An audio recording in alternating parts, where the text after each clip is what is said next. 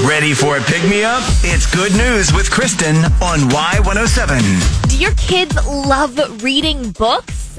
Maybe we should start this trend around MidMo. So, in a small town in Australia, you may find books hidden in bushes, in shop windows, in trees all over town. It's a, like a mini scavenger hunt, and it's gotten kids excited about reading in this town. So, the idea is when they find a book, they read it, and when they're done, they get to write their name on the inside cover and re-hide the book for someone else to find.